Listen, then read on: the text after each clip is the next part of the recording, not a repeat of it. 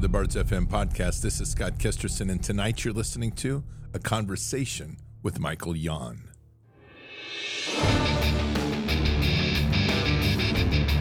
This war is real. Fighting is everything.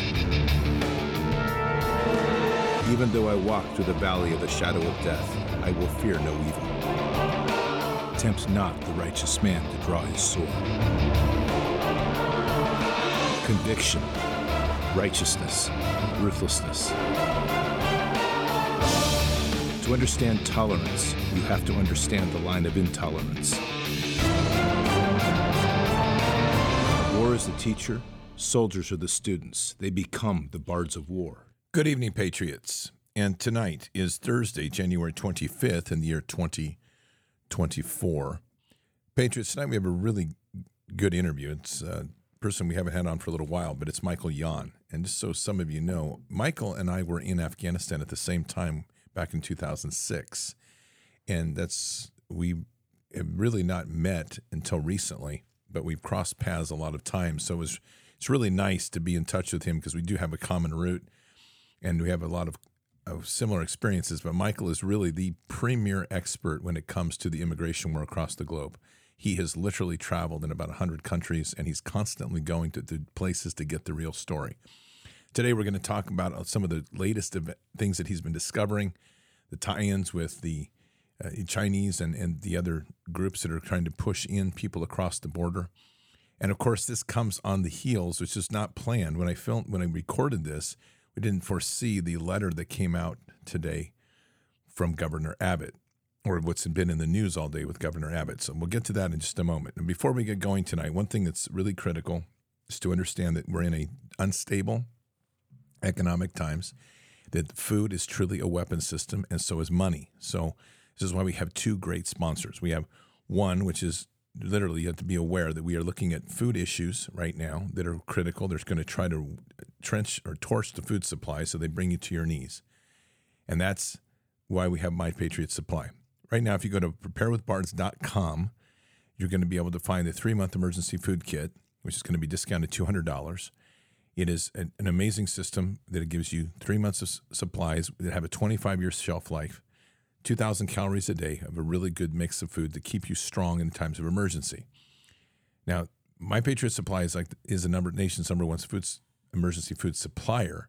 But more than that, we are in a crisis point. We are seeing it pressure everywhere. We are at a tipping point of stability in our nation in a lot of levels. One is this border crisis. And as we start to see these things unravel, you can expect to see some destabilization, especially from the riots and other crazy things that these fools are trying to plan. So be prepared. So head on over to preparewithbards.com, preparewithbards.com. Check out the three month, month emergency food kit. You'll save $200. Get one for every member of your family. This is the time to do it. Get it prepared, get yourself stocked. It is a baseline for everything you need. Now, with that, we also have the concern for currency. And there is another one of their manipulative structures that they're doing. And the currency issue is real. We have a paper dollar that's worth nothing we have a paper dollar that is literally has no value, so you need to be shifting into something of substance. So this is where we have the folks at Birch Gold. Birch Gold can help you transfer your retirement savings, your IRAs, your 401ks right into a precious metals backed IRA. They also can advise you on precious metals. They're a great group. So if you text BARDS, B A R D S, BARDS, B A R D S, to 989898, and you will receive a free information packet from Birch Gold. Check it out, read it, get informed, then make a call to them and set up an appointment to see how they can help you. They are an amazing group that can guide you through some of these troubled times to, to secure, especially your retirement incomes, which is right on target for what's happening. So again, text BARDS, B A R D S, to 989898. You'll receive a free information packet and you'll take a look at that, read through it, get informed, call Birch Gold. And there you go. So you've got My Patriot Supply, which you can go to preparewithbards.com, and you've got Birch Gold, which you can just do, get to by texting BARDS, B A R D S, to 989898. It's a good deal. All right. Lots going on in the nation. Texas has put itself right in the middle of this fight, and it's not unwarranted. The Supreme Court made a ruling, and that ruling was about the Texas border. And what the ruling came back as was a ruling that even though we're it's a bad ruling. Nonetheless, by the way that Texas, as I understood, by the way that Texas argued this, they opened their door to be uh, to be exposed to legislative law, tort law, and they didn't argue it correctly. So what Governor Abbott has done is he has pivoted to use constitutional foundations, which is basically the principles of common law. And he will, has made a comment in the first line of his letter, which is very important to understand. Is it on notice? Um, he, he said here the federal government has broken its broken the compact between the United States and the states. This is critical to understand the importance of this because this gets right to constitutional law.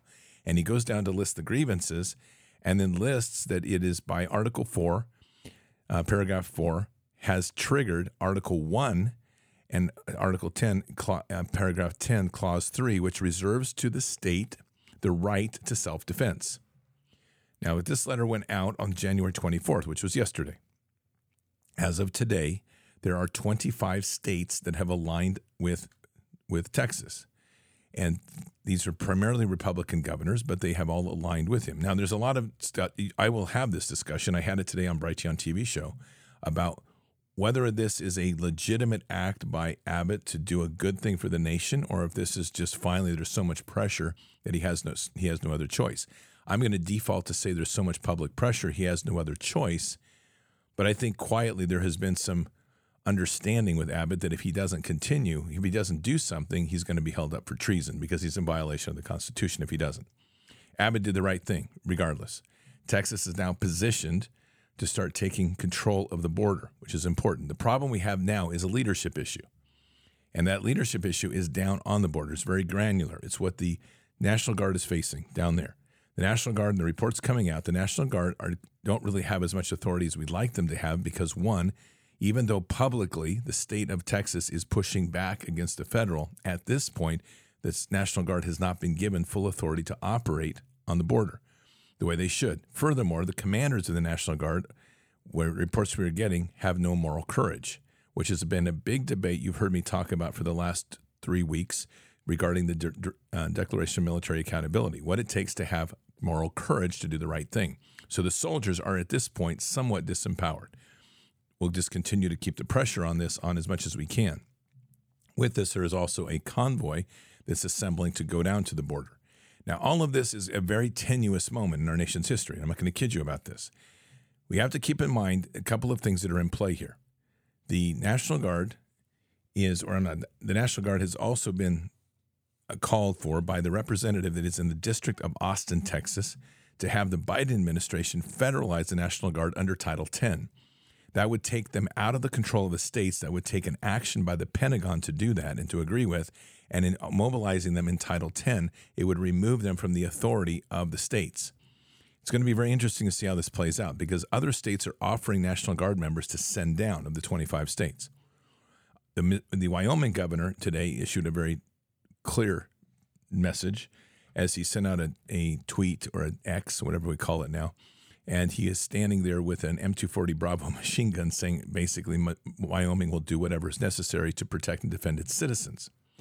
And with all this, I will tell you that there is another level of action that I literally just spent an hour on the phone with Jaron Jackson on, and that I am formulating a strategy very quickly that we can start using this same method, using a common law procedure, which is to, to essentially conduct court by mail, to persuade and to direct our sheriffs to execute the same thing at a county level. So we don't have to worry about secession. You don't have to worry about aligning like becoming part of the Texas Republic or anything like that.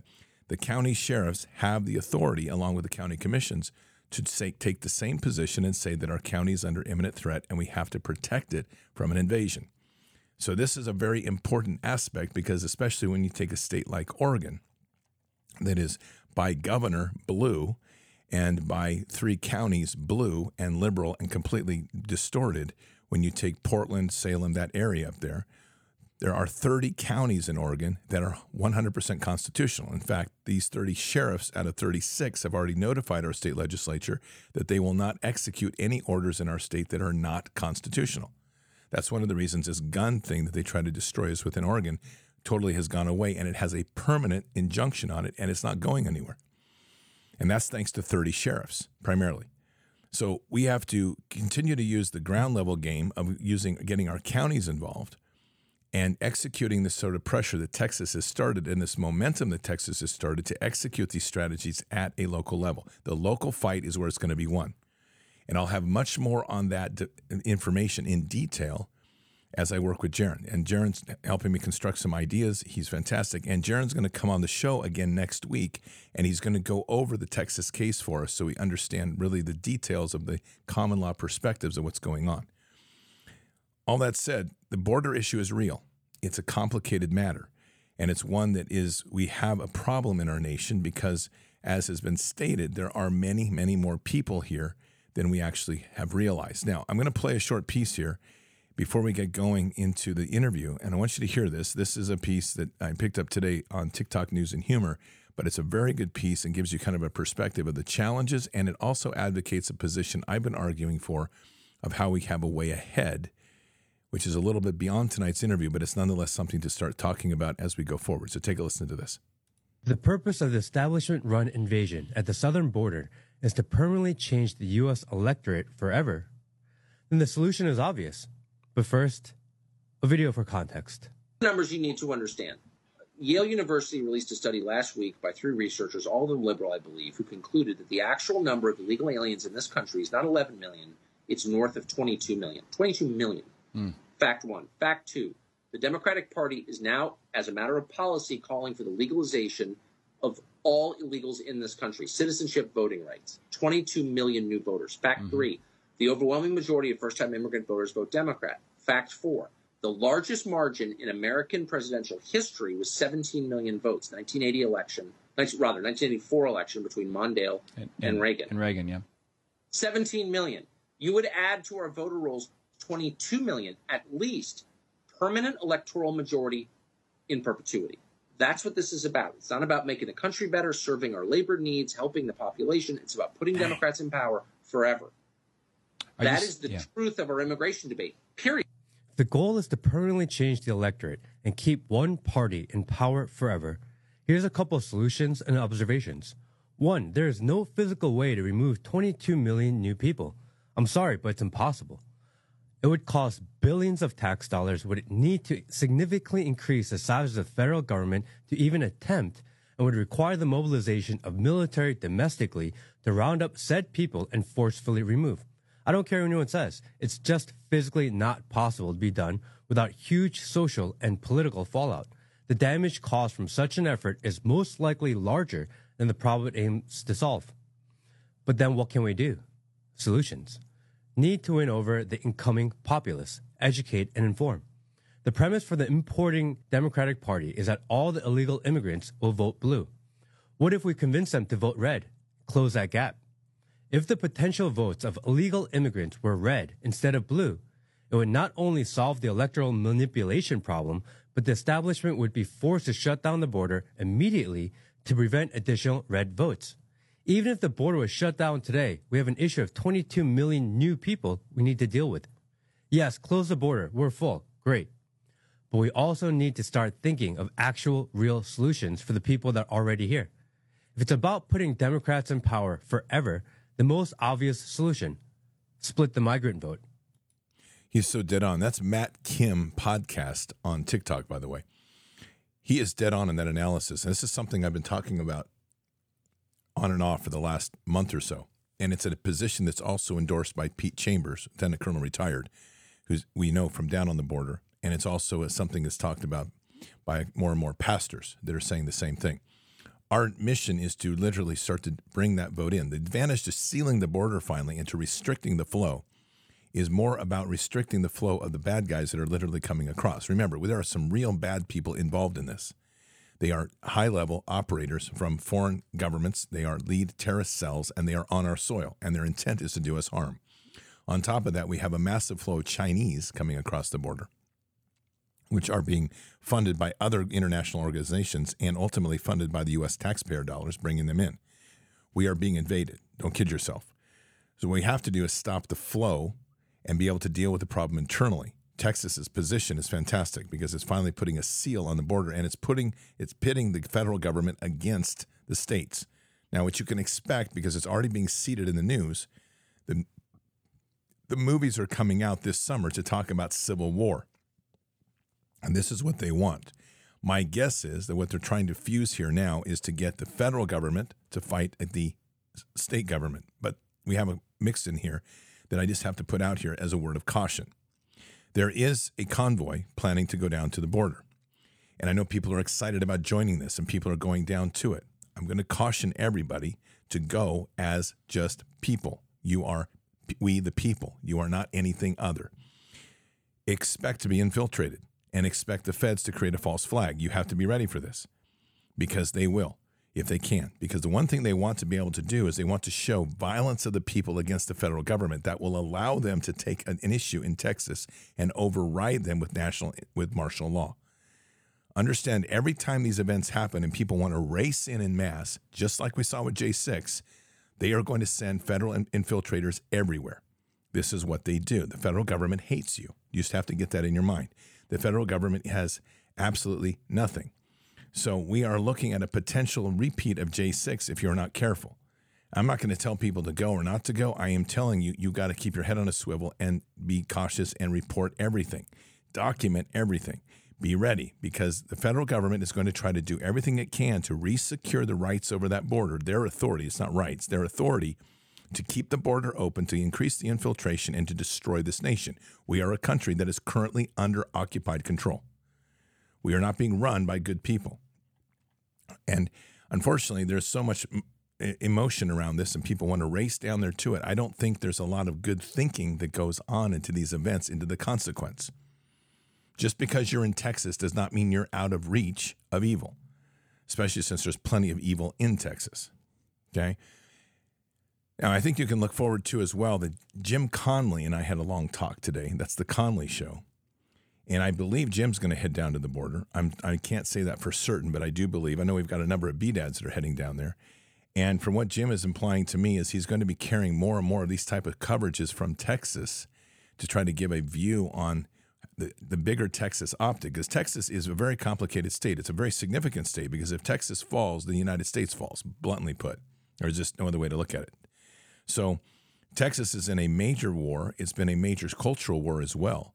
And just like I mentioned, you have the representative in Austin uh, that represents the Austin, Texas area in Congress calling for the, the federalization of the of the National Guard to try to take it away from Governor Abbott. So you can see the sort of dirty plays that are happening. But Texas is where the real fight is going to go on for right now, as we also deal with the consequence of a massive influx into our nation. And to put these numbers in perspective, there have been just with what's come in that we know of under the Biden administration, and this was in an article by General Flynn today, was that there's 3.9 million people that have come into the state, uh, into the United States as illegals. That's more than population than 22 of our states. So there has been a huge influx of this of these people, and the attempt is to persuade or to position the voting bloc so that it will never again allow anything else than the deep state satanic cult to take control of us. That was also part of COVID Con, was to wipe out enough of the base and to wipe out the wisdom class so that knowledge can't continue on and to paralyze the millennial class that was on, honestly in my opinion beginning to wake up into the greater ills of this nation and to replace them with an obedient class because your first generation voters will vote primarily for, for democrats. It's very important to understand this. Now in a final note on this before we jump into the, the show tonight we're also going to have a very special show. I have a number of great interviews coming up. I've got a lot of the De- Declaration of Military Accountability folks coming on. I'm going to be interviewing one tomorrow. We're also doing another very special interview, and it will come on next week. And I will guarantee you it will be interesting. I hope interesting and I hope enlightening for everybody to hear. Corey Terry, Special Forces Team Sergeant retired, is going to come on with his interpreter. His interpreter I spoke with today, Sammy, fantastic guy. He is Muslim. He is going to come on and speak of his love for this country and what he's seeing from the perspective of how evil is manipulating a, a religious war, and I, and among other things. So I think it's going to be a very interesting week coming up of, of interviews, very interesting perspectives that we have to have because what we have to be building right now is bridges to unite, not not burning bridges to keep us divided. And so we go back to that pivot of the piece I just spoke of and what I've been speaking of we have to start bringing people into the fold of what it is to be an American. We are not a socialist country. That's part of what they keep selling these people as they come in. There is no possible way that we can export 22 million people. It might sell well when President Trump's on the trail, but it ends up being extremely divisive and unrealistic. If you give a person even six months here to settle in, and it is a family with children, even if those children are not naturalized and you're going to deport them, and you're going to deport them because they're illegal, you are going to cause a major disruption in communities. This is going to create major divide and rift that is not going to heal. There are people that are truly bad and evil and that do not belong here. They need to go away in whatever form we send them home. There are also people, there are children here that are being trafficked, and there are people that are being abused in sexual trafficking. They all need to be freed, and the children need to be returned to their families. President Trump has said that in, our, in his speech in New Hampshire, and he claimed he would use Section or Title 41 to do that. But there are many people that have settled in here, and whether we like it or not, they are now here. And we have to start coming to grips with that and start taking the responsibility to bring them along to teach them of what the greatness of our nation is. That means we have to get anchored truly in our scriptures and in the functioning of our Constitution, our Declaration of Independence, and our, and our Bill of Rights. They need to learn. If that means we have to get documents translated at first, then let's get them translated. My goodness, who cares? Because at the end of the day, we're going to be able to continue, we're going to have to spread this word. And then one little administrative note, which I just discovered today, which is pretty neat, and I haven't totally uh, figured out where it's going to when it's going to start. But Apple Podcasts is now going to automatically start producing a transcript of every podcast, and it will be produced in multi languages. So there will be a Spanish, English, German, and I can't remember the other language, but there's a number of languages there that it will translate to, and that will be automatic with every podcast on Apple Podcast, just so you know. Okay? So, Patriots, without further ado, I'm sure you're all like, okay, Bards, we're ready. And I hope you are. This is Michael Yon. Here we go. Well, Patriots, really honored to once again have Michael Yon on. He is the probably the expert of the global migration war and immigration war and trying to destabilize countries. He's been all over. I, it's amazing. When I first came across Michael, he was back in the Afghanistan, and he are actually in the same locations. And it took years later until we finally met. But great to have you on, Michael. How are you doing? Thank you. It's great to be on. I'm actually in front of the Panama Canal. That's it out the window. You might see a ship go by. But I just looked in the lock and I don't see any ship in there. And I don't even see one coming. That's Miraflores Lock out there. And over there is the Pan American Bridge, the, the Pan Am Highway that goes to the United States.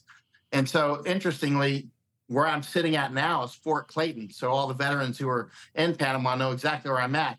This was the old U.S. Army South headquarters, which has now been taken over by more than five dozen NGOs and IGOs and nonprofits, such as uh, IOM. IOM is the the International Organization for Migration. They're, they're part of the United Nations. That's the main engine that's fueling our invasion is IOM. That's funded chiefly by the United States. The person in charge is Amy Pope. She's been in charge for four or five months now. And she brags that the United States is the principal funder of IOM. So the United States is funding our own invasion. People often ask me, they'll go, but yeah, but who's behind it? I'll say United States. And they'll say, well, but yeah, but actually who? I'll be like, you know, like America. You know, America, United States of America is invading. They're like, yeah, that doesn't make sense. Like, yeah, it makes perfect sense. It's just that you don't see it, right? It's actually, it is the truth. It's the fact. It's number. Listen, Department of Homeland Security, Mayorkas, right? The chief, Alejandro Mayorkas. He's a Cuban what I'm going to tell you now is really interesting. He's a Cuban migrant, right? Both of his parents were Jewish. This is, I'm going somewhere with this. I'm not throwing out the J card. I'm saying both of his parents were Jewish. He's a Cuban migrant. He was a board member on HIAS. HIAS. HIAS is the human is the Hebrew Immigrant Aid Society. Hebrew Immigrant Aid Society. HIAS. Their headquarters is like a few minutes walk from me right now in Panama City. That's one of their headquarters, right? HIAS, he was a board member on HIAS, right? So he's he's a Jewish man. He was a board member on the Hebrew Immigrant Aid Society. And you can go to their website as we talk right now and look up and see where HIAS is congratulating him for taking charge of Department of Homeland Security. Now, HIAS is always in these camps I see them all the time when I'm in Darien Gap. wearing their vests. They got their signs up. They hand out maps to people, showing them how to get to the United States, helping them with legal uh, counsel and that sort of thing. And they have an office also in Darien. I just took Bret Weinstein and Chris Martenson and some others down to Darien Gap and had them right in front of the HIAS office, like 10 meters from their five meters from their front door, right? The HIAS camp or HIAS building down in uh, Darien is right beside China Camp, or what they call here San Vicente Camp, right? I call it China Camp because Chinese use that one camp as sort of a bus stop to get to the United States. After you emerge from the Darien Gap and all those sorts of things, you go into a couple different camps. One is called Lajas Blancas. I'm there all the time. And another one's called San Vicente. That's the one I call China Camp. China Camp, Alejandro Mayorkas, remember the former board member of HIAS, whose Darien headquarters is right beside China Camp, like 40 meters away, 40 yards away from China Camp, as HIAS building down in Darien. He was a board member. He landed there in four Blackhawks on April 18th, 2022. I had waited for him for four days. He showed up. I've got footage of him, video, still photos. He's inside the camp and he built up that camp. So he built up that camp, former board member of HIAS with their little headquarters right beside it. He came with fistfuls of cash and he built up China Camp, right? And the trailers that they're in now, I've been in those trailers and made a lot of video and that sort of thing. Those were bought in China. The, those UN trailers, they're Chinese trailers. So American money used Chinese material to build China Camp, and HIAS is right beside it. Now, when I published this just a couple days ago, and I've been watching there for three years. Uh, uh, uh, one guy he said, "Well, I, you know, he's like, I'm a scientist, and I don't see the connection between HIAS and China Camp." I'm like, he's like, I need more evidence. I'm like, well, okay, here's footage, drone shot, HIAS 40 meters away as China Camp. He's like, well, that's not evidence. I'm like, okay, you're a freaking moron, dude. I mean, straight up. I mean, I mean, here's their tents inside the camp. Here they are with their vests inside the camp. Here they are handing out maps inside the camp. HIAS. That's not evidence. I'm like, okay. I don't know if you are HIAS. I don't know if you are uh, Department of Homeland Security or if you're just a flaming moron. But at some point, listen, we have to change our hats. We're in a state of war. We don't have time for for absolute, you know, deductive truth on everything. You have to come down and see it. HIAS's headquarters in Darien is right at the front gate of the camp. They have tents in the camp with their name on them. They're in the camp with their vest, right?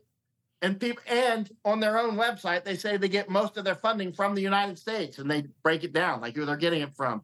But he's like, well, I don't see the connection. Okay, okay, whatever. And that's the that's the prop that's the type of low density men smoking dope all the time or whatever he's doing that don't get it. They will never get it. These high testosterone men who are coming through the Darien Gap, I assure you, while the low testosterone men in America are sitting around going, Well, I still don't get it. Let me get a thicker cover. You know what I mean? These high testosterone men are going to come into your house. They're going to kick your front door down. They're going to chop off your head, like you and I saw in Af- Afghanistan and Iraq and other places. And they're going to kick your head right down the road like a soccer ball. That's how they roll. These are very serious men. They don't play games. We got Hezbollah coming in every single freaking day. Hezbollah is thick in Venezuela, right? They speak Spanish. They speak Spanish fluently. Many of them were born in, in, in Venezuela. They have huge Hezbollah presence in Venezuela. Probably the most dangerous terrorist organization to the United States in the world is Hezbollah, right? Not little Hamas, it's Hezbollah, right? And they are thick in this country as well. In fact, they blew up an airplane here in 1994 in Panama, killed about almost two dozen people. About, I think, 12 were Jewish. I had lunch with one of the family members um, a few weeks, maybe a month ago here in Panama. And I mean, he, I mean, his family got blown up on the airplane, three of them. And and within one day of that, there was another attack down in Argentina, killed like 84, 85 Jewish or hit Jewish center. I'm not sure they were all Jewish, but it killed killed a lot. 84, 85. You can find it online. 1994, right? And, and that was Hezbollah. Now, the mastermind of the Hezbollah attack here in Panama is believed to be in Venezuela now, and he runs a bar. You can't even make up this stuff, right? This is like Tom Clancy crap, right? I mean, but it's true, right? I mean, this is this.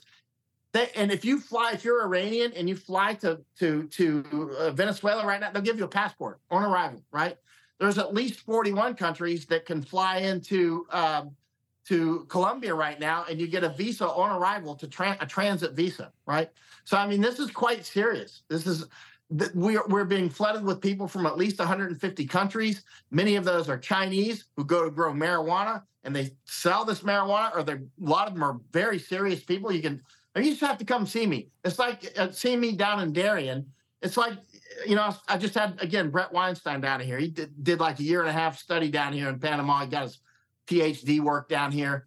Actually, did his PhD work. If you go on this canal and go that direction for about 30 minutes by boat. He was on this island called Barro, Colorado. That's where he did his PhD work on tent bats and these uh, bats that make tents. Anyway, but the bottom line is, and I said to Bret when he was down here, you know, now that his eyes were opening up when he was seeing these things, right? And he's historically been progressive and that sort of thing, but he's been waking up very quickly, right? And um, still got a little progressive going in him, but it, it, I think it's coming out of him, right?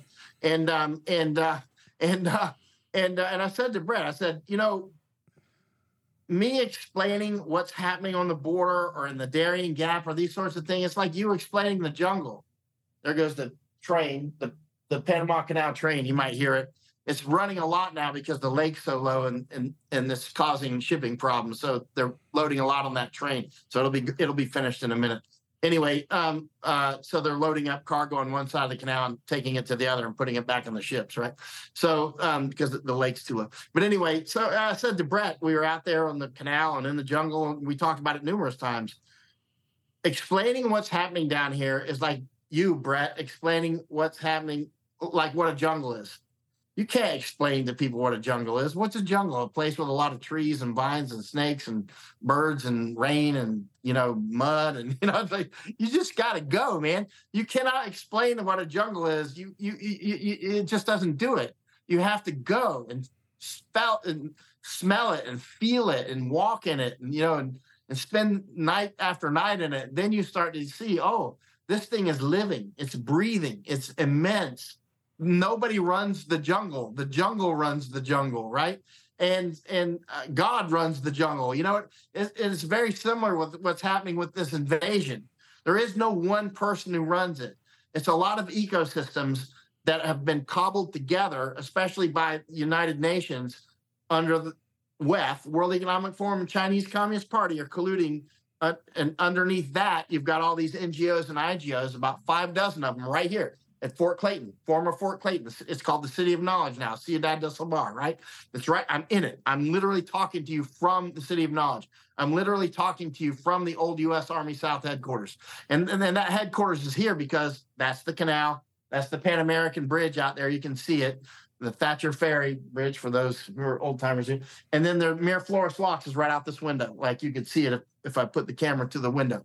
That, So this this is a one of the most vital pieces of terrain on earth. I'm talking to you from it. This is it. It doesn't look like much, but that's a artery to the United States right there.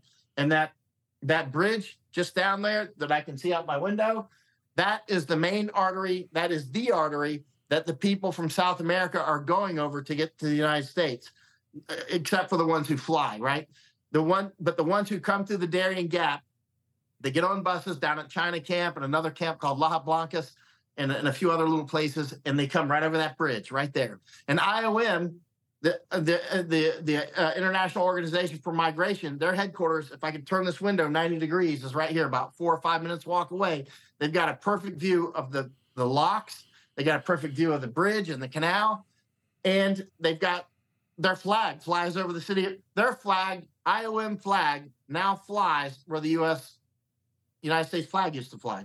They've literally taken over our base. Last Saturday, they had a 25 year celebration of this being the city of knowledge because the United States uh, Army pulled out, or let's say the military pulled out in 1999, literally built this place up even more before we left, and then literally left the keys in the door and like, this is yours. You know, this is now belongs to Panama. This is our canal. The globalist Carter with his face actually gave this away. This is our canal. We built this thing. This thing opened in 1914. Built it with blood, sweat, and tears, billions of dollars. And now it's slowly, slowly being taken over by China. The Panamanians can't see it.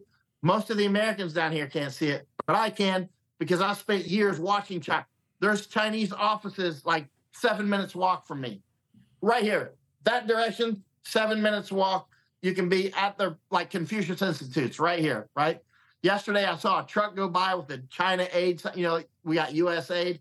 I see that sign in Armenia. I see it in Georgia, like the country of Georgia. I see it here. I see the China aid. It's like U.S. aid. That's like they they are taking over slowly but surely all these vital terrains, such as Panama. They're working very hard on El Salvador. I was just up there. You can see the China aid up on the seventh floor library downtown San Salvador. I was just in that library with Masako Ganaha, seven floors high, man. It's a brainwashing center. It's mostly video games and that sort of thing. So, in this, I was just up in San Salvador looking at this. You can see this library, and it's got the Chinese flag flying right out front, the red flag. You know what I mean? It's right, it's right out downtown San Salvador, the capital of El Salvador. Seven floor, new library, not completely opened yet, but I got a tour. We spent all afternoon there into the evening. There's a restaurant on the top seventh floor. We had, you know, whatever it was, sushi or whatever it was there. And and but as you go through this library, it's all about brainwashing. Like I kept saying, where's the mathematics section? Where's the physics and where's the MBA stuff? And where's the time man? Where's the where's the hardcore stuff, history and and it's mostly like Harry Potter and Game of Thrones and all this bullshit. They got all these video games. You they got these real big screen uh, video games, and uh, it's open 24 7, even on Christmas, New Year's. It's open, right? It's always open. You, they give you what's called a, a uh, key to knowledge. That's interesting because this is the city of knowledge that I'm in now. But up in El Salvador, it's called a key to knowledge. That's your library card, right? And so, in order to play the video games, you have to you have to uh, read a book, read a book for 30 minutes, and then they give you a quick test on the book, and then you can play a video game for an hour. Now imagine what book they're going to give them. I mean, as we go through this so-called library, it's mostly like play stuff. It's mostly like on the, I think it was the fifth floor or the sixth floor. I think it was the fifth. It doesn't matter. But if you go up there, you'll see it's a floor for 14 to 24 year olds. I'm like 14 to 24 year olds. How did you group that group? How, I mean, I, I mean, I don't know the difference between a 14 year old and a 24 year old is like the difference between you know a monkey and a dolphin. You know what i mean? It's like you know they're like and it, but it's the same section. It's the same batman and stuff. And it's all about it's just junk food for it's the it's the whole you'll own nothing and be happy type stuff right? It's the whole you just play your games and don't learn mathematics don't learn any real history.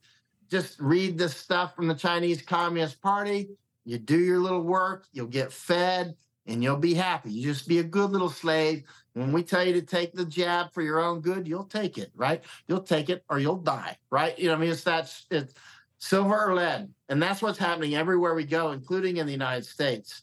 Anyway, I could go on for hours, as you can see, because this is all I do is run around to different countries like Guatemala, Belize, uh, uh, Belize has a big IOM office. There's not many aliens going through Belize right now, but I'm going to tell you, when IOM comes and builds a big office there, they didn't build it, but it looks like they took one over.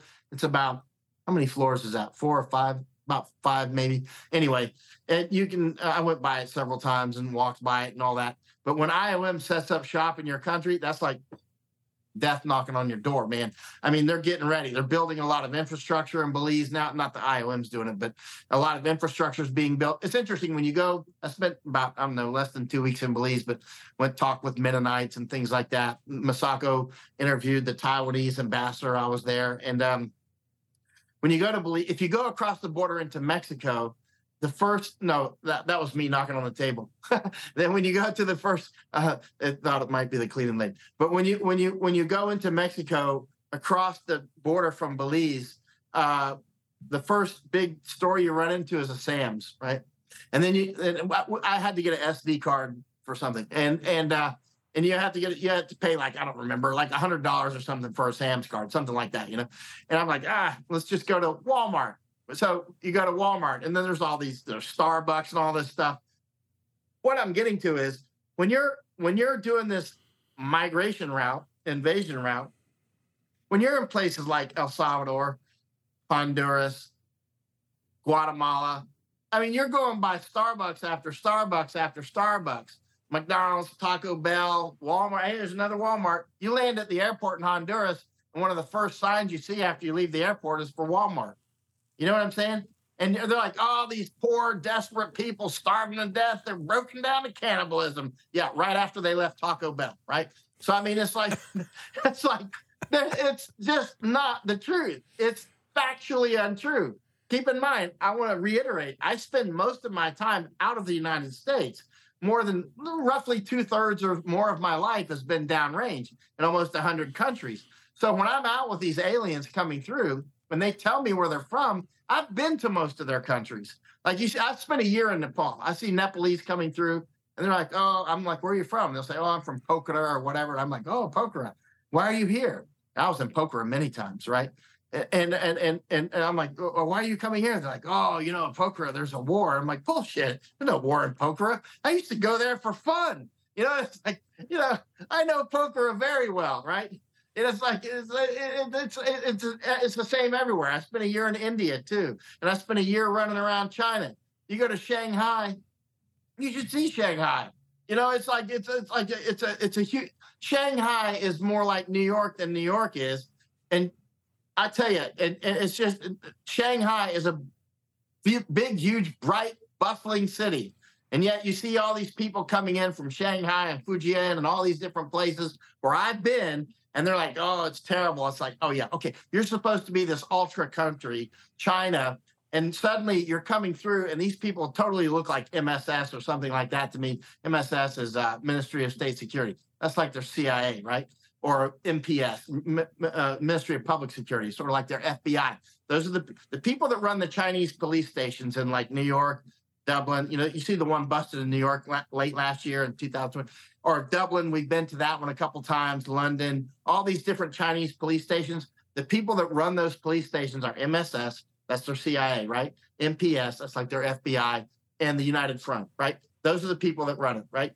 These are the people. They literally have Chinese police stations overtly or covertly all over the place. That's why you see Chinese coming in. They're very, they are enforcers, right? If you, they literally have police and informants all over the United States now. So the Chinese don't toe the line, they'll smoke your ass, right? And this is no joke. They've kidnapped people right out of Thailand and openly said it.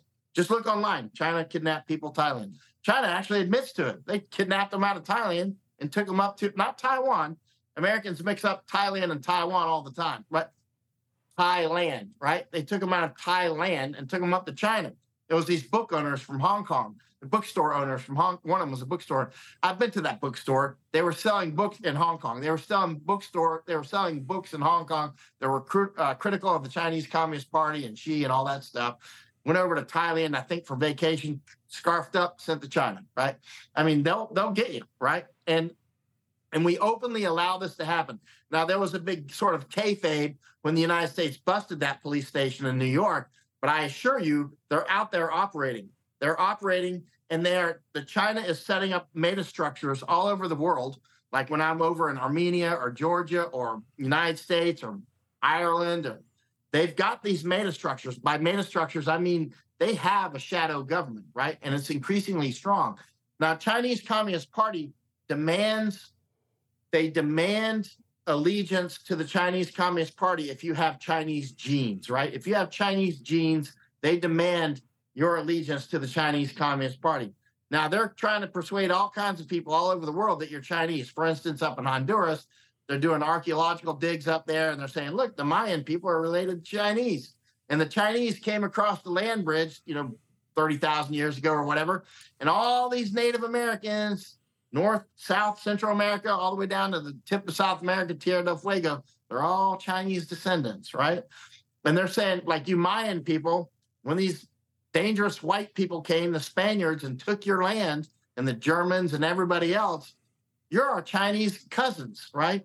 And they're demanding, first of all, they do these archaeological digs. They have museums. They come out with articles and songs, and they invite people to China, you know, the leaders and that sort of thing and they get them all yeah we're going to take our lands back and they demand allegiance from people right they're right now the chinese communist party is working hard to try to persuade Mayan people that they're Chinese descendants, right? And Mayans, there's like tons of Mayans in places like Guatemala and Honduras, right? Uh-oh. And um, oh, let me hang that up. Sorry about that. That thing should have been turned off. Let me turn the volume down. So if it rings again. So sorry about that. My apology. So uh, but the so the so what they're doing is uh, the information war again. The, the PhD level of warfare is information war. It's the information war that allows our borders to stay open. Oh, you want to close borders? You're a racist. Uh, oh, you disagree with Israel? You're anti-Semite, anti-Jew, right? You disagree with uh, we shouldn't be uh, getting involved in every war in the world. You don't want to you don't want to, uh, you know, get involved in the Ukraine war, you know, oh, so then you're pro Russia. You know what I mean? It's information war. And most people actually fall for it. They don't want to be called pro Russian. They don't want to be called anti Semite. They don't want to be called anti Jew. They don't want to be called racist. They don't to, it's funny. You know, Sotomayor, one of the Supreme Court justices, is coming to Panama, I believe, tomorrow to visit her friend Aponte, who is the who is the um, who is the uh, ambassador, U.S. ambassador here. Both of them are ultra woke, as you know, right? And mm-hmm. and uh, it's funny how these Hispanic women, they will be very quick. They're like the the white women who can be super liberal. Not all, of course. Many are highly conservative. Bless your heart. And and um, and uh, but there are, as we know, many that are just like wind up hand grenades. They're like you wind them up and they go explode somewhere, right? They're like mm-hmm. jihadists, right? And and a lot of the Hispanic women can be like this as well. And they get on to white men. They're like, ah, da, da, da, da, da, the white, not just white men, but white people. And I'm like, hold on, ceasefire, Rambo. You're from the conquistadors. You're from the inquisitors. Yeah, Sotomayor, the Supreme Court justice, and Aponte, right? Yeah, you're like you're trying to make it look like we're the big imperialists, but you're Spanish, man. You're of Spanish descent. You're the one that did a lot of this stuff, right? I mean, it's like you're the inquisitors, like you know, you're the literally conquistadors. But this is what I'm getting to is the is the information war. The information. Not, I don't want to fight everybody. We are now close allies and friends, and we intermarry, and we've all got Hispanic family and friends, and like deeply entwined with deep friendships, friendships that go to literal blood. Right? I mean, we're deeply uh, entwined together, and but at the same time, they're trying to make us fight each other. They're trying to make the Hispanics, La Raza, think that they're above everybody in the world. Trying to make Black Lives Matter think that they're the ultra people. Trying to make the Jews think that they're God's chosen people. Trying to make the Chinese think that they're like above and beyond. You should see how the Chinese study the Jews, man. I mean, they're they're totally trying to manipulate Jews, and they're very very good at it you know they they, they anthropologically study and, and pick apart and look for the weaknesses and and the, and, and how to how to how to anyway i could go into this for hours but you you know that aretha uh, aretha franklin song who's zooming who? Mm-hmm. you know you got some cultures that think that they can be like that ant fungus that takes over an ant and takes over the colony and makes the ants do its work. You got cultures that do that right? You got cultures that are like fungi to other cultures. And then you got a fungi for the fungi right like the Chinese are trying to zoom the Jews, right? And they're open about it. And the and the Mongolians are like, hey, we can zoom the Chinese. And the Chinese are like, we can zoom the Koreans, and the Koreans are like, we can just zoom the Japanese and the Chinese. You know, it's like whatever. Sometimes I just play that song for people, and I say, when you look at information more at the higher level, the people that do it at the PhD level, they study you anthropologically very deeply, right? Like they're at the atomic structure level and and they learn your weaknesses and your strength. I'll call you a racist, and you'll be like, "Oh, don't call me a racist," because they know that's the that's the funny bone or like the not so funny bone, right? And and and and it works because they've studied it, they've experimented it, they've floated the balloons, and they see that it works. And then it, and the next thing you know, we got our borders wide open and we're being invaded, right? And then people are afraid to defend themselves. You got all these movies coming out now that have been coming out for years now that, literally are about black people killing evil white people in the United States, right? And it's coming. It's coming. Never underestimate information war. Always study your enemy's information war. Who's doing this? Who's trying to split men from women in the United States? Who's trying to split blacks from whites, Hispanics from blacks, Hispanics from whites, Asians from everybody, as if Asians a group. I was out with Andy Ngo about a year or so ago in London, And, uh, and and it's funny. Andy's he's a, he's a relatively smart guy, but he's like, you know, he, he mentioned something to me like, you don't you don't understand. You're not Asian. I'm like, you're not Asian, man. You're American. You're what they call a banana. Yellow on the outside, white on the inside. What do you know about Vietnamese? You don't know anything. You don't even speak Vietnamese. You know, it's like I've been all over Asia. I spent like 18 years in Asia. I've been to 25 Asian countries, right? I'm more Asian than you do. Every time I'm every time I'm over in Asia, and somebody says, "Well, you don't understand Asia," and they'll be like Korean or something. I'm like, "Where have you been around Asia? Korea?"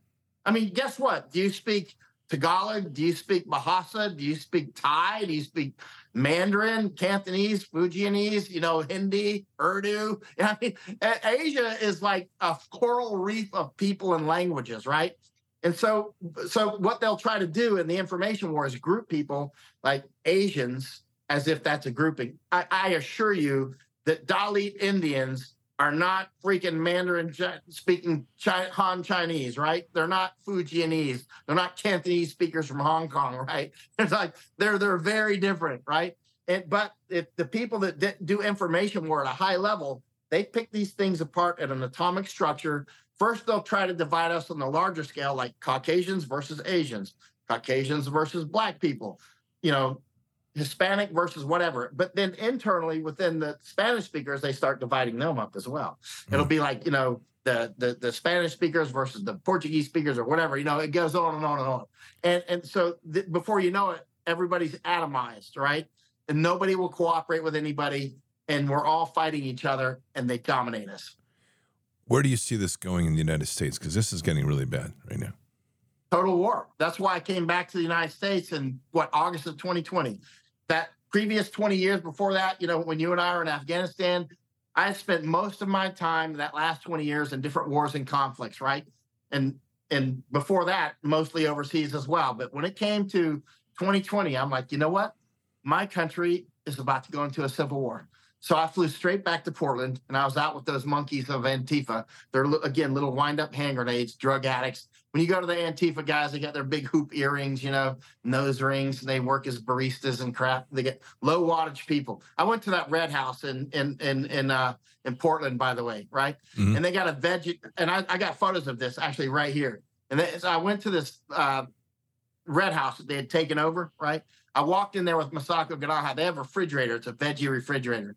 So we open up the refrigerator. It's got like eggs and cheese and hot dogs and chicken. But on the front, it I, will send you the photos. We're like, okay. So anyway, a bunch of dope smoking morons, right? Bottom line. But they think they're they're on a mission. I mean, you know, there was a, in, in about 1879, I think it was um maybe it was 1883 or 17 or 1883. I don't remember. It doesn't matter. But uh, uh, uh, uh Grant, President Grant was over in uh, Paris and he was talking to some Chinese guy and, and somebody else. And I found this in his autobiography, I think, or maybe I found it in his papers. I don't recall. But anyway, he's talking about in every country, there's this class of ne'er do wells, basically, uh, that are just always up for trouble, right? And and that all they do basically is be sorry ass people and then some guy comes along who wants to use them. He's more eloquent than me. He's President Grant, man. That guy was smart. And also, he the, the co-author of his autobiography was Samuel Clemens. You know, uh, so I mean, so it's an incredible autobiography. And so, but he, he, he, I think I found it in the autobiography. But he talks about there's always this class of people that are up for trouble, and it just takes some low class politician to come wind them up, and then they'll just do anything right? They don't need any cause for trouble. And, and that's exactly what Black Lives Matter is. That's exactly what Antifa is. It's the same thing. It's the same little blob of protoplasm that gets wound up, low wattage, unintelligent. Look, the chairman of the Joint Chiefs of Staff right now, CQ Brown, is a black four star general, super racist, openly Black Lives Matter. He's the dumbest general I've ever seen. He should not even be a general, right? And yet he's openly Black Lives Matter. Think of the danger that presents for our country when the chairman of the Joint Chiefs of Staff is openly Black Lives Matter. I mean, he will absolutely use the military to kill white folks. Listen, I studied cults extensively in India and other places. I infiltrated one cult in California and lived with them. It was unbelievable. Huge education. I learned a lot of things about cults. I, I, got on the cult trail when I was in special forces. When people like you have to study world religions, you should study cults and all these things. I'm like, cults? What does that have to do with smoking Russians? But anyway, he's he's like, uh, uh, one a couple things I've learned. You'll never see the cult you're in. You'll never see it. You'll see everybody else's cult, like that poor guy. He's in a cult. Look at him, and and there's nothing that people in a cult will not do. Nothing. Nothing. They will put jabs into their children and put it on Instagram. That's the equivalent of chopping off your kid's head and rolling it down the Aztec steps, right? That's literally human sacrifice. That was literally human sacrifice. We had people all over America and Europe jabbing their kids. I'm not going to call it a vaccine because these aren't vaccines. They're whatever they are. They're weapons, right? They're literally doing cult-like behavior. It's cult behavior. You know, I, I, let, let me show Moloch, you know, what I'm doing I'm offering my child, uh, you know, it's like feeding the children to the crocodiles down in the Sundarbans. You ever been to the Sundarbans? That's a straight up jungle. The people feed children to crocodiles down there. I don't know if they still do it. I'm sure it's illegal now. But I mean, this is a, we saw people literally just recently jabbing their children because it or encouraging their children to get sex changes, right? That's total cult behavior. There's nothing they won't do. CQ Brown, chairman of the Joint Chiefs of Staff, clearly is in a racist cult, right? Clearly, there is absolutely nothing he will not do. How many of our other generals are in this cult or in related cults, right? Abbott is in the World Economic Forum, an open cult, a depopulation cult, an invasion of the United States and Europe cult. That these are the things that they're doing. Abbott is invading our own country. Abbott is an actual enemy of the United States. Governor Abbott is more dangerous than Hamas and Hezbollah. Hezbollah is arguably the most dangerous crim, uh, criminal and a terrorist organization in the world for Americans and Jews, right? Uh, whether it's Jews wherever and in America or just Americans in general. Hezbollah, they're very capable, very smart, very brave, very dedicated and ideological, and they got money, right? They got they got meta structure everywhere, right here in this country. I'll guarantee there's Hezbollah within one mile of me, right? They are serious people, right? Abbott is more dangerous. Abbott is clearly more dangerous. Abbott is literally like a commanding general for the World Economic Forum, keeping the Texas border open while pretending, here we are at the National Guard again, rubber duckies in the Rio Grande. We're putting up containers. Uh, we're unfurling a little bit of concertina wire. It's a clown act. Meanwhile, he took buses and injected them deeper into our heart up in New York and whatnot. And some of my conservative uh, uh, Texas friends, I spent a lot of time in Texas. I love Texas, and and many of them bought off on it. It now they don't buy it. They don't. They see through it now. But you know, when when when when Abbott was sending busloads of people to New York, they're like, yeah, he's teaching the the Blue Devils exactly what's going on. He's giving them a taste of their own medicine. I'm like, listen, Abbott is one of them. He's zooming you, right? He's injecting the poison deeper into our heart while he's clearing the decks for more to come in. They're getting into the United States. Guess what? New York is part of the United States. Massachusetts, California, they're part of the United States. Millions are coming in, and Abbott's helping them while pretending like I'm teaching them a lesson. No, he's teaching you a lesson. He's going to kill your ass, right? That's what he's doing. And, and and we have that in Arizona, we have that in New Mexico, we have that in California, and every blue hell has that, right? In Texas, Abbott pretends to be red, but he's clearly part of the problem. He is an enemy of the United States. So what we're looking at here, the magnitude of this invasion is huge because it's it's really touching just about every community right now in the United States. We have we have fighting age males, well trained and organized, that are coming across at a level of these. These are operators at a high level that are in, in our country that are organizing and they're funded and well funded. What do you see now as the pivot that's going to be able to change this? Well, it ain't going to be pretty. Uh, let me put a light on. I see the light died. Uh, the um, it, it's very clear. We already have tens of millions of these guys in the country. Uh, nobody knows how many. It's clearly not millions. It's clearly in the tens of millions. How many? I don't know. I just don't know. And uh, nobody does. We can see that they're flooding over the border. a lot of these guys with intent, right? They're going into their own ecosystems.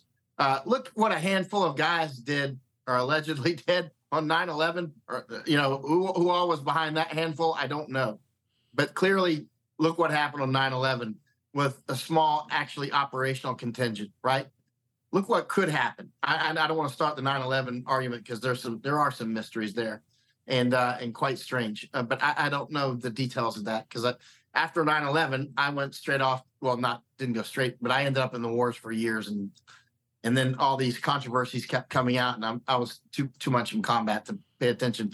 But now that I've come out the other side of that, we're in this other war now. It's actually the same war. It's a it's a it's a different morphological structure and evolution of the same war, right? Mm. Uh, like I can see that now. If you told me all this back when I first went to Iraq, I'd be like, I think you're out of your mind. You know what I mean? Uh, you know, I, I, remember when I was younger and anti-vax people, I used to think they were crazy. Nothing. They were actually just a little bit smarter than I was, like a lot smarter, right? I mean, they actually saw it for what it was. Mm. I found this book. I've got it right here from 1889 about the smallpox vaccine, right? And that book from 1889 could have been written this morning. You read this book. I love old books because I read a lot of, I, I read a lot. I read a lot of books, old books, new books mostly I like old books because with the old books, they're safely removed from our politics, right?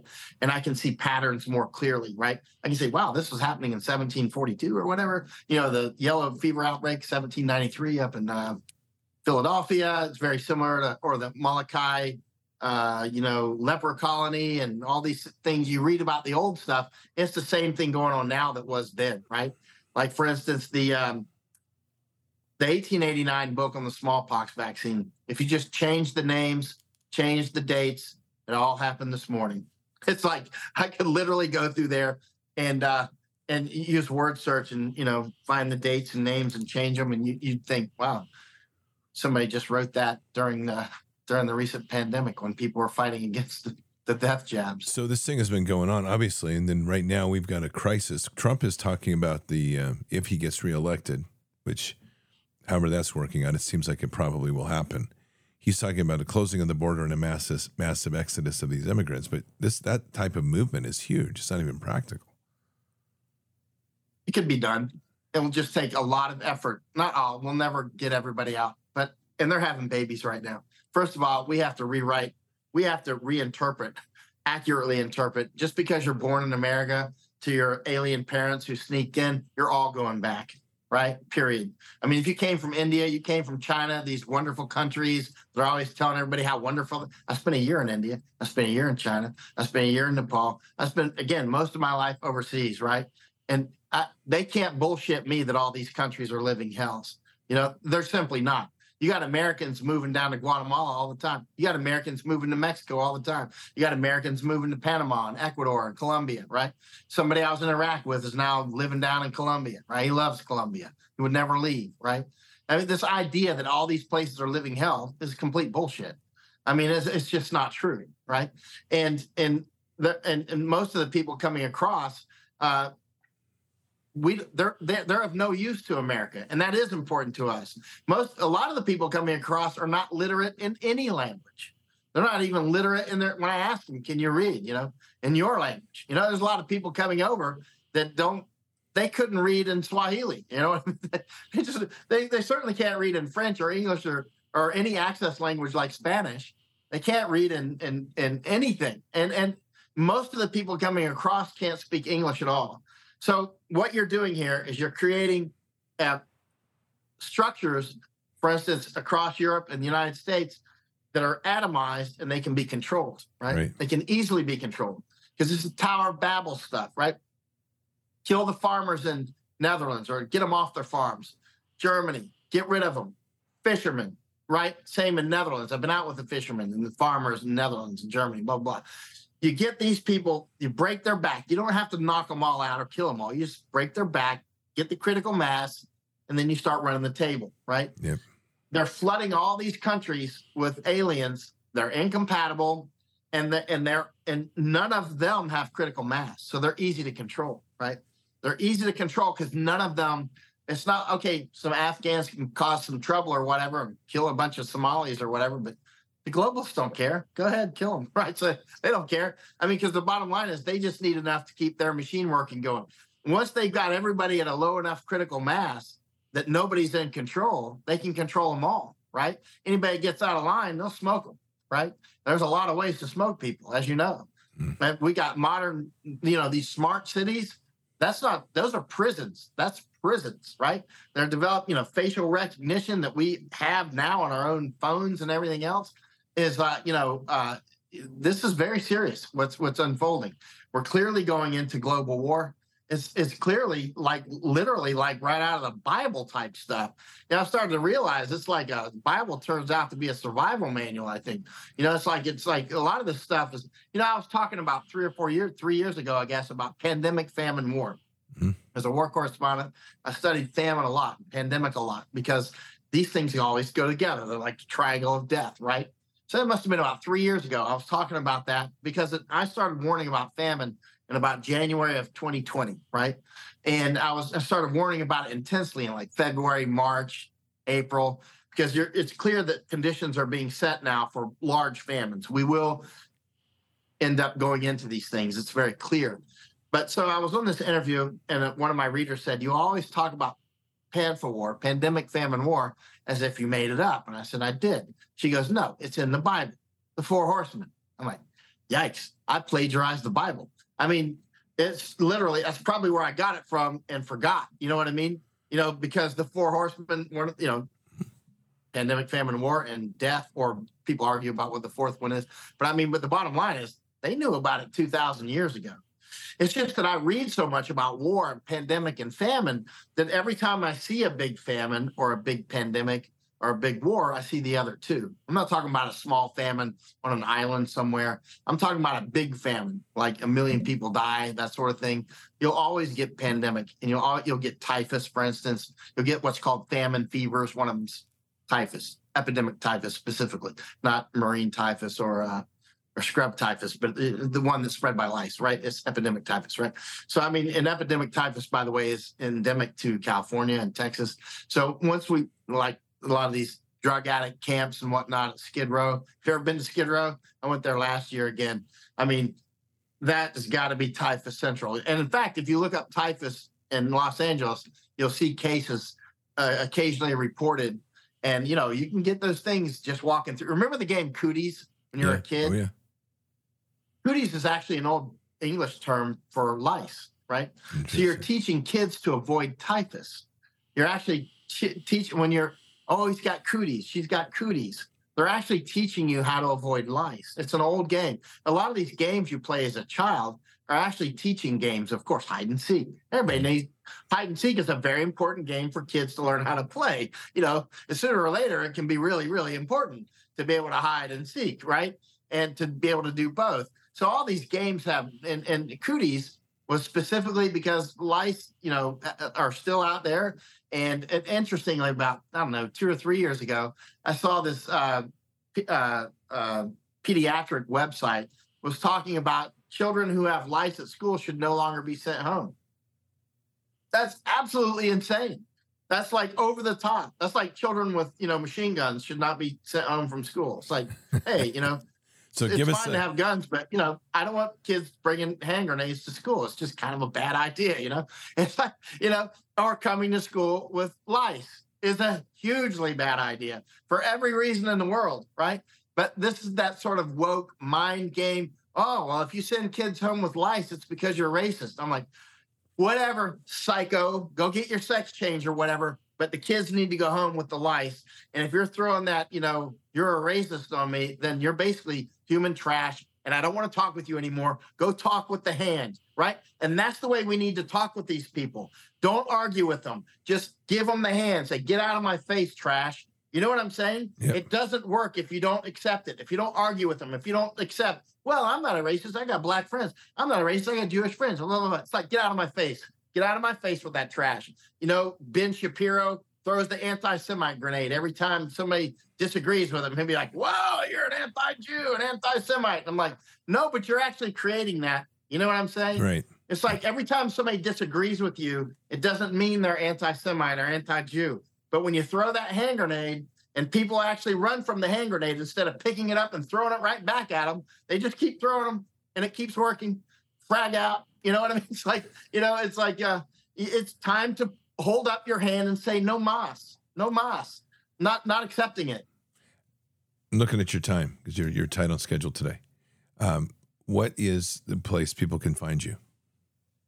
Oh, it is. Uh, I'm on X every day, except when I'm in the jungle. There's a few days I go without putting anything up, uh, and um, on um, Substack and on locals, right? And I just actually, mostly I just talk on interviews because I don't have time to publish much because I'm I'm force multiplying, right? That's why I just took Bret Weinstein and Chris Mm-hmm. Martenson and um, Masako and Ann Vandersteel and and actually Chuck doesn't need anybody to take him. He's a force of nature himself. Uh, Everybody I take is a force of nature, but I'm uh, but I'm taking them so that they can see this and tell their millions of readers and followers, right?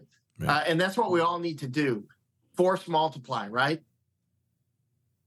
Show people what you've got and encourage them to replicate themselves, right? Like Anthony Rubin, I took into the Darien Gap, and now he's reaching huge audiences, right? And and and, and he's doing a great job. He did a documentary recently, muckraker.com, muckraker.com. He and I went into Darien quite a lot, we- Darien Gap, and then we went across Texas all the way to California on the border. Now he's a young guy, and I was just showing him all these things, and and now he's now he's off on his own. I mean, he's self ignited. He's reaching millions of people, and uh, and that's what we. And I just encourage Anthony all the time: replicate yourself quickly.